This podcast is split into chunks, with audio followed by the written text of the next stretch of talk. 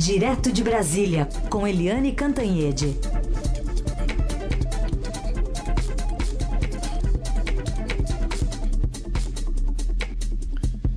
E ela está de volta com a vida renovada, hein, Eliane? Bom dia.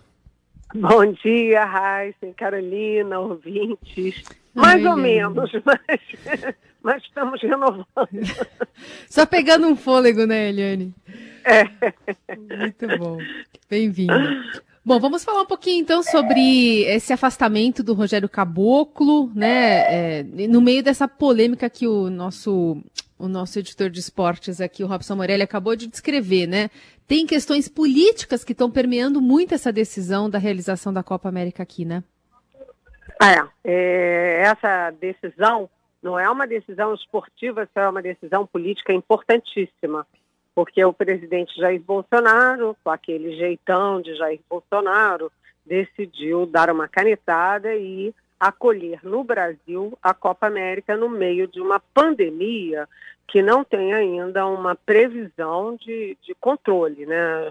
O próprio ministro da Saúde dele, Marcelo Queiroga, que a gente vai citar daqui a pouco em outro comentário, é, o próprio Queiroga já disse que há sim uma possibilidade de uma terceira onda. Então a coisa não está sob controle, os, a gente tem aí um, uma pressão ainda enorme sobre o sistema de saúde no Brasil inteiro. Os pacientes de Mato Grosso do Sul sendo enviados para São Paulo porque não tem mais vaga, não tem mais leito, não tem mais UTI. Então não é hora de brincar de bola em campo. É hora de todo mundo se recolher e ter muito cuidado. Mas o presidente Bolsonaro, ele vive num mundo paralelo, nós sabemos disso e ele está trazendo, quer trazer para o Brasil. Isso abriu uma crise numa área muito sensível, que é a área dos jogadores de futebol. O Brasil é o Brasil é o país do futebol, não é? Então os jogadores têm uma liderança natural na sociedade, tudo que eles pensam e falam tem reverberação, tem muita é, visibilidade e uh, ele criou, abriu uma crise com os jogadores. Isso me lembra muito quando Trump é, começou a fazer das deles na eleição é, nos Estados Unidos e os jogadores, as grandes estrelas do basquete americano, se rebelaram.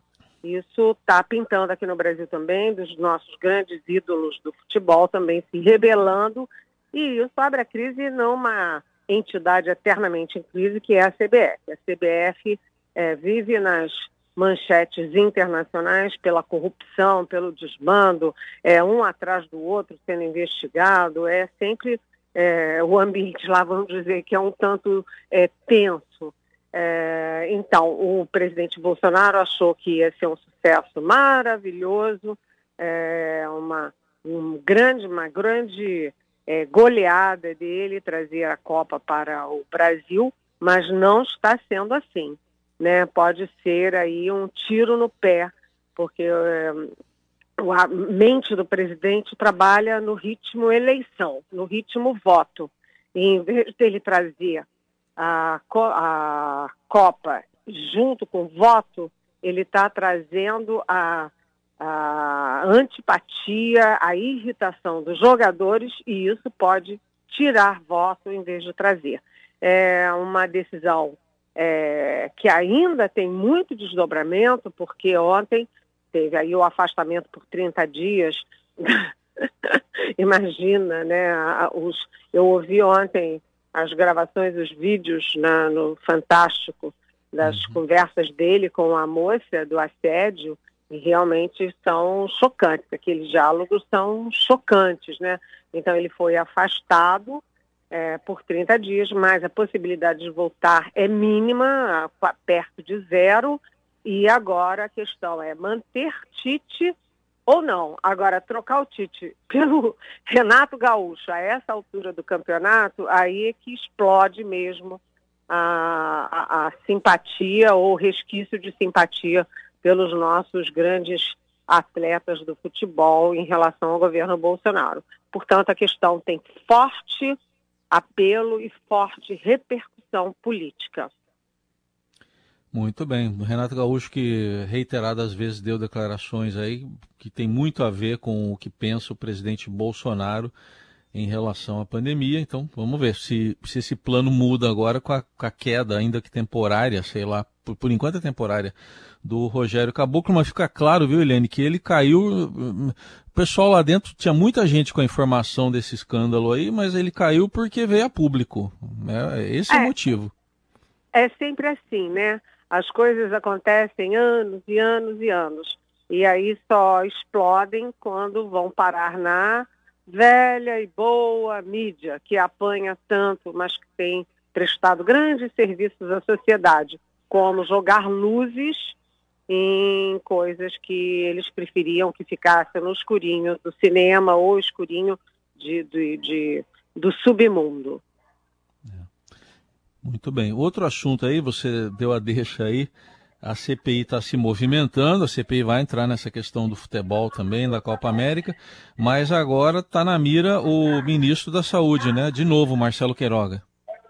Pois é, né? eu estava conversando com o vice-presidente da CPI, o senador Randolfo Rodrigues, e ele estava é, me contando ali que a, a, a intenção ao convocar o ministro da Saúde, Marcelo Queiroga, novamente para depor na CPI, é, foi exatamente isso. Primeiro, você, ele tem três eixos de abordagens com o Queiroga.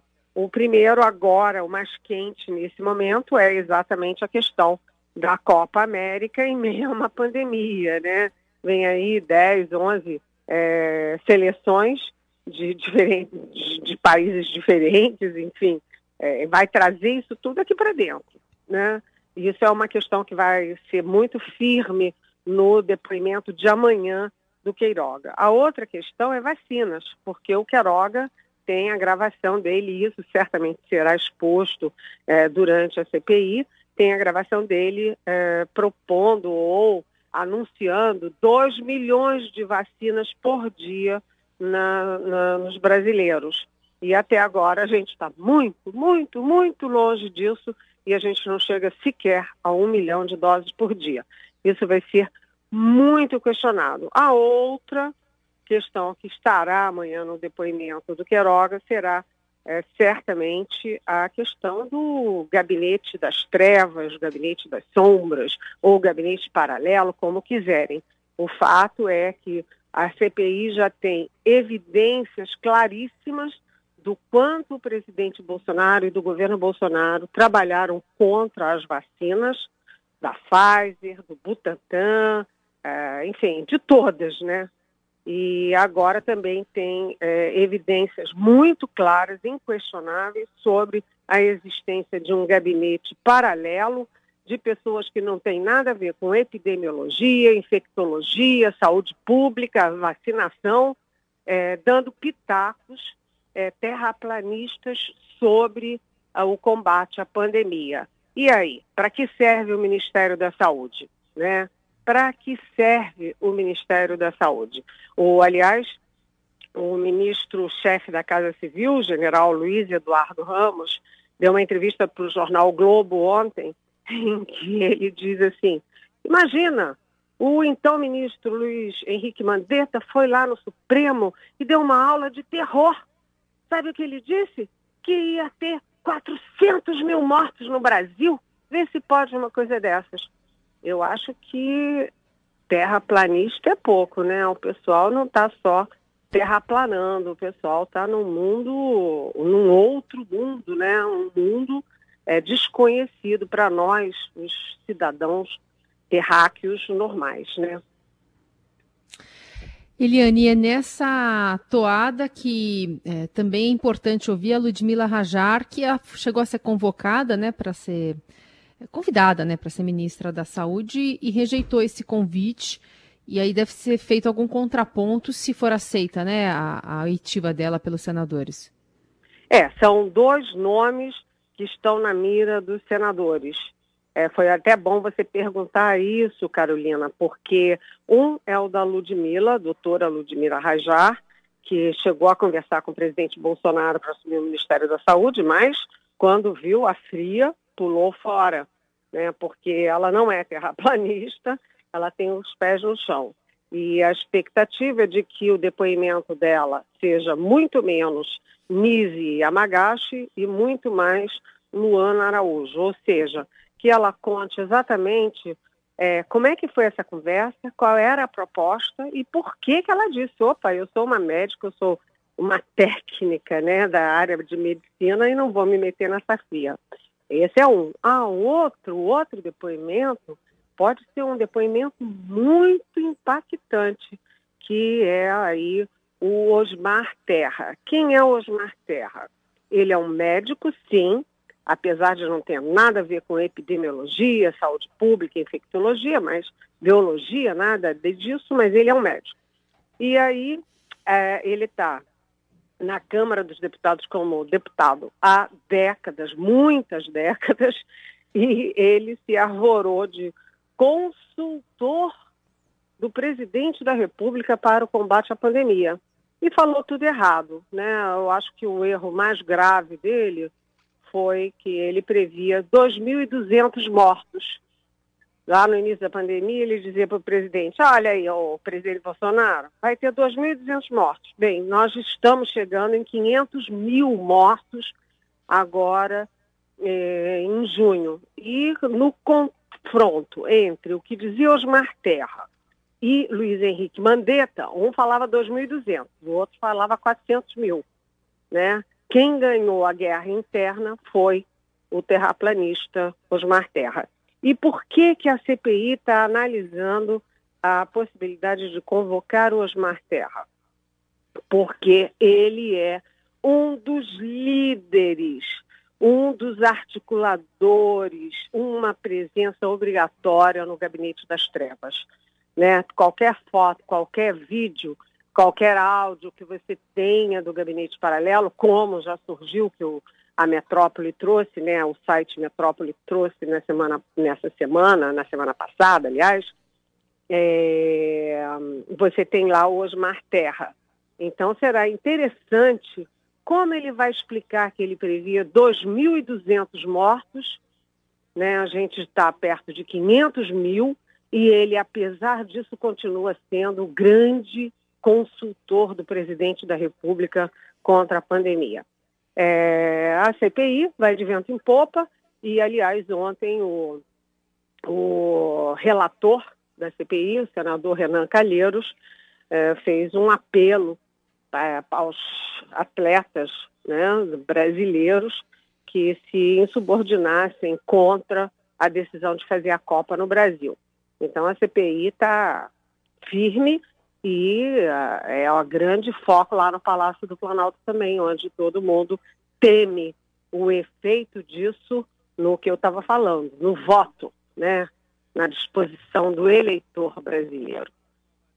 A análise política de Eliane Cantanhede dos principais acontecimentos, alguns vindos do fim de semana prolongado, né, do feriado de Corpus Christi, como a decisão do, do Exército de livrar de punição o general Eduardo Pazuello, ex-ministro da Saúde, por ter participado lá de um ato político, que ele disse que não foi ao lado do presidente Bolsonaro no Rio de Janeiro. E estou vendo aqui que saiu no Diário Oficial também, Eliane, uma condecoração do presidente Bolsonaro ao general Paulo Sérgio Nogueira de Oliveira, que é o comandante do Exército, a Ordem do Mérito da Defesa, que é concedida a quem presta relevante serviço ao Ministério da Defesa e as Forças Armadas. Saiu hoje isso aí, viu? Nossa, é, jura, eu não tinha visto isso. Pois é, uhum. é aquele toma lá da cá, né? Você toma uma decisão contra a sua instituição e aí você recebe um prêmio do presidente no ato contínuo. Isso aí é um toma lá da cá é, bem explícito, né? Porque essa decisão do comandante Paulo Sérgio, é, o general Paulo Sérgio, comandante do Exército, que acaba de assumir, é, foi uma decisão que, olha, terá registro na história. Ele simplesmente lavar as mãos para a, a postura do general Eduardo Pazuello é o fim da picada, né? Você tem o regimento disciplinar do Exército, você tem o Estatuto Militar, e ambos são muito claros, claríssimos, evidentes de que é, oficial da ativa não participa de ato político. E aí a discussão que havia é se a, a punição ia ser uma mera advertência oral, se ia ser uma advertência por escrito, se ia ser uma suspensão, ou até, como muitos defendiam, uns dias de prisão, até no máximo 30 dias. Mas não aconteceu nada disso. Simplesmente o general Paulo Sérgio deu uma canetada monocrática, porque é um direito dele fazer isso, mas inocentando totalmente o Pazuello, como se nada tivesse acontecido. Isso é de uma gravidade enorme, porque, como já disse o vice-presidente Hamilton Mourão, que é um general de quatro estrelas da reserva, né? Se você não pune o que tem que ser punido, você abre a porta para a quebra da hierarquia e para a anarquia. A anarquia foi o termo usado pelo próprio vice-presidente da República. Foi isso, portanto, que o comandante do Exército fez. Abriu as portas, não apenas do Exército, mas das Forças Armadas para a anarquia. No ano que vem a gente tem eleição. Vocês já imaginaram se é, não apenas oficiais, mas sargentos, cabos, soldados, todo mundo fosse meter em eleição pelo país afora, como que serão punidos? Vão ser punidos por quem? Se o próprio comandante é, das forças é, liberou geral. O que ele fez foi liberar geral para todo mundo descumprir os protocolos das Forças Armadas tão respeitados. Né? Quando você conversa com qualquer militar, quando eles vão para uma escola militar, a primeira semana de aula é sobre os regimentos, sobre o estatuto, todo mundo aprendendo os princípios basilares de ordem, disciplina e hierarquia. Mas se o próprio comandante quebra esses princípios, o que que sobra? E aí a, a explicação é que ele ficou convencido com a, com a resposta, com a defesa do Pazuello. O que, que disse o Pazuello? Que não era um ato político, não. Ele estava passando ali, tinha uma motocicleta, né, uma manifestação de motociclistas, ele estava ali feliz da vida e subiu no palanque e não era um palanque político. Ora, ninguém é imbecil, né? E a gente espera que o comandante do Exército também não seja imbecil. Portanto, foi uma decisão política e a gente lembra o que a gente comentou aqui na Rádio Eldorado, é que às vésperas da decisão, o Bolsonaro foi se meter é, numa, num comando lá no meio da Amazônia com o ministro da Defesa e com o comandante do Exército exatamente para dar esse resultado. Ele botou as Forças Armadas no bolso. E isso tem um preço. Isso vai cobrar um preço, inclusive para ele, conforme me dizem oficiais generais das três forças. Eliane, uma pergunta aqui do Maurício Mendonça sobre a seleção e os generais. O futebol tem muitos termos militares, convocação, estratégia, batalha, e parece que o capitão Tite e os seus convocados estão enfrentando outro ex-capitão, né? diferente dos outros militares que não tiveram essa coragem. É, comenta e pergunta ao Maurício aqui para você. Oi, Maurício.